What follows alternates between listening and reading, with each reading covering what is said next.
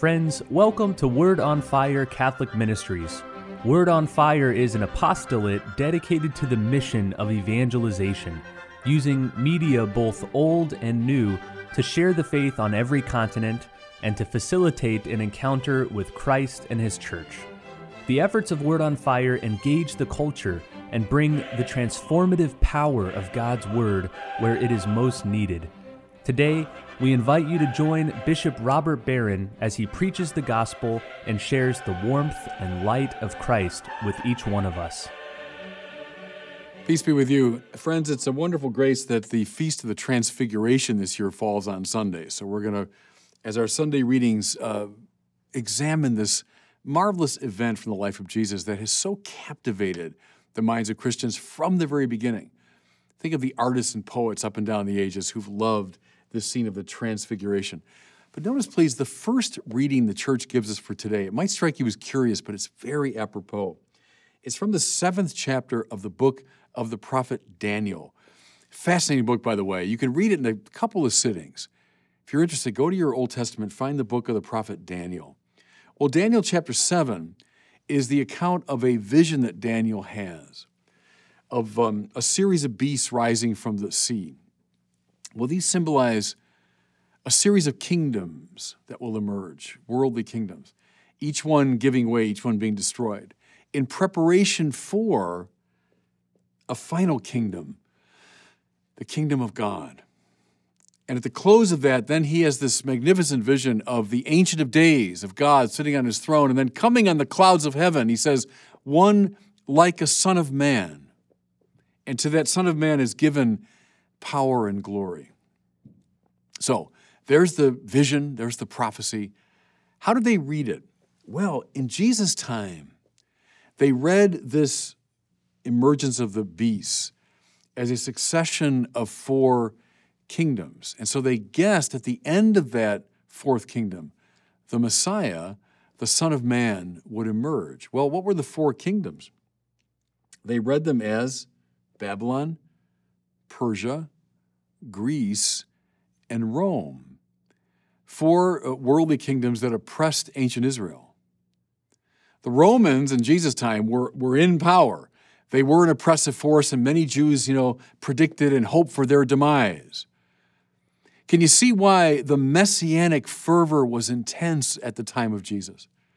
Because they sensed, okay, the fourth kingdom's upon us. And so when Rome falls, the Messiah, the Son of Man, will come and he will be given a throne to rule. The king is about to assume power. Now, if you think this is just wild speculation and it had nothing to do with Jesus, think again. Remember in the accounts of the Passion, at Jesus' trial, when he's asked directly, Are you the Messiah? And they're expecting this, you know, carpenter from Galilee. I I'm not the Messiah. Not the Messiah. What does he say? I am. And you will see the Son of Man seated at the right hand of the power and coming with the clouds of heaven. Well, that's when they, they tore their garments. They knew exactly what he was doing. He was quoting Daniel chapter 7. Yes, I am. I am the Messiah the one predicted to come at the end of these four kingdoms, who is now ready to assume in power and glory my throne to rule the nations. That's how they saw Jesus. That's how they began to intuit his importance. At the end of his life, that's when he announces clearly, Yes, this is who I am.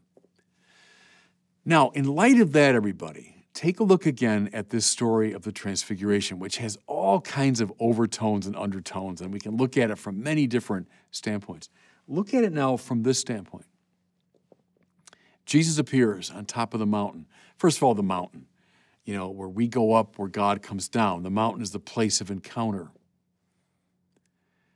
A cloud overshadows them.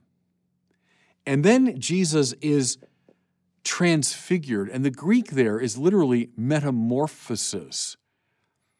He goes beyond the form that he has. That might be the best way to translate it. Meta means beyond, morphe means form. Metamorphosis is to go beyond the form that you have. So Jesus on the cloud appears now in a glorious form. Who's with him? Moses and Elijah. Moses standing for the law, Elijah standing for prophecy, the two great divisions of the Old Testament. What do both law and prophecy look toward? They look toward this fulfillment. Law, Torah, right? God's direction to his people, but it's never been followed adequately until the hope dawned. The great king who would finally be the obedient servant of Torah would come.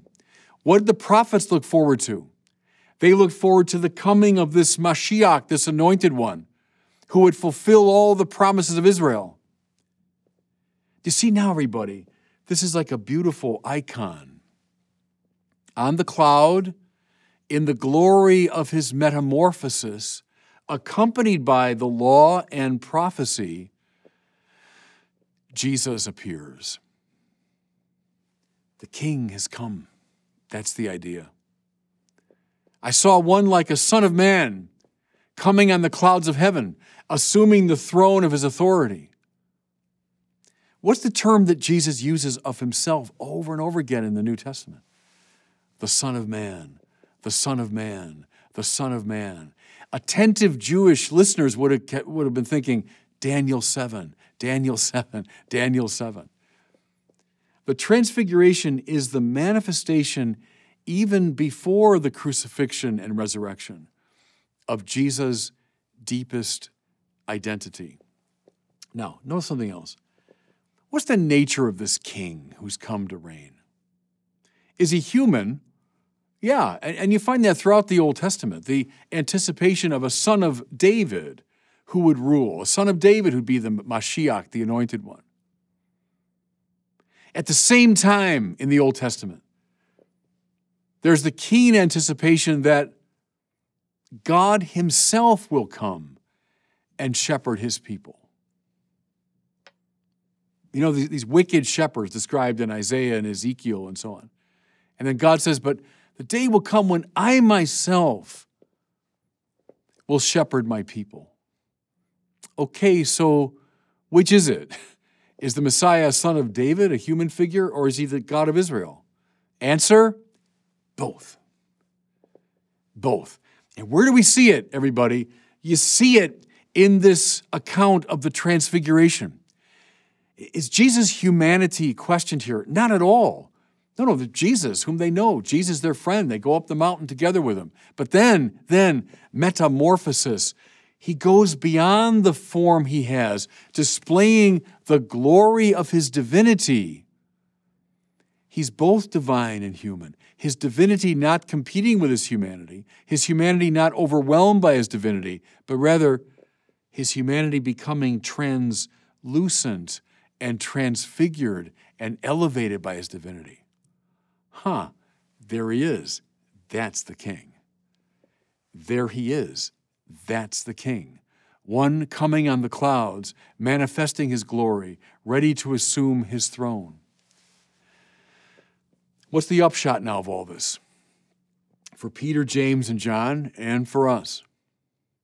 Okay, we know who the king is. Let's get in his army. Go all the way back to the beginning of the Bible. Go back to the book of Genesis. What's Adam's task? Well, he's, he's tilling the soil of the garden, that's true. But the ancient interpreters read one of his tasks was a kingly task, was now to go on the march and to, to expand the beauty and glory of Eden to the rest of the world. What's Israel looking for all throughout history is the true king who would bring the order of God's kingdom out now to the wider world in a way they never quite imagined. The king has emerged, both divine and human, the transfigured Lord, the fulfillment of Daniel chapter 7. Just a last thought here. This is from Thomas Aquinas. I've always loved it. How come those three figures are there Peter, James, and John? Thomas's answer? Because Peter's the one who loved Jesus the most. Look at Peter, his heart always open. He loved Jesus the most. Why is John there? John's the one that Jesus loved the most. He's the, he's the beloved disciple. Why is James there? He's the first of the apostles to be uh, martyred, to give his life for Jesus. What does it mean, everybody, to join the army of this king? It means we fall in love with him. Like Peter, we need to love him with all our hearts. Like John, we need to allow him to love us. That's an important thing, everybody, in the spiritual life, I think. You know, yes, we should love the Lord. We hear that all the time. But to let him love us. When Paul says, it's no longer I who live, it's Christ who lives in me, it means he's allowed Christ to come into his heart. He's allowed Christ to love him. And then, like James, we're in an army under the aegis and direction of this king. We got to be ready to give our lives for him.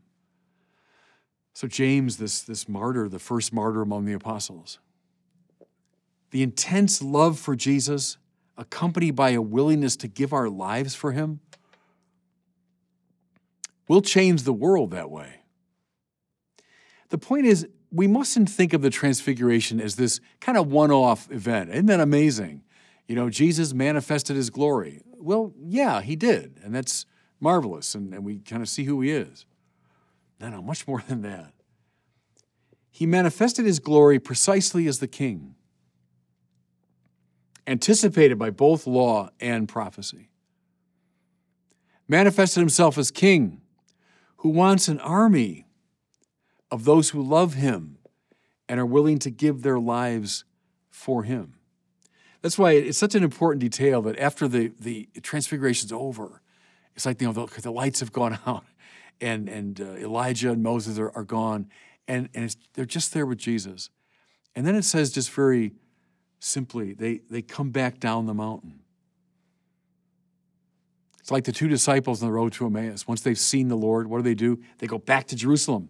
They go back to Jerusalem to join the 11, to join the army. So now, these three, having seen what they saw, having taken in the king, they now go back down the mountain to start fighting the good fight. Where do we experience the transfiguration? Every Mass. Every Mass. Think of the, the readings from the Old Testament. We listen to, to law and to prophecy. Think of now at, at, the, at the elevation of, of the host and of the chalice. What do we see but the transfigured Lord?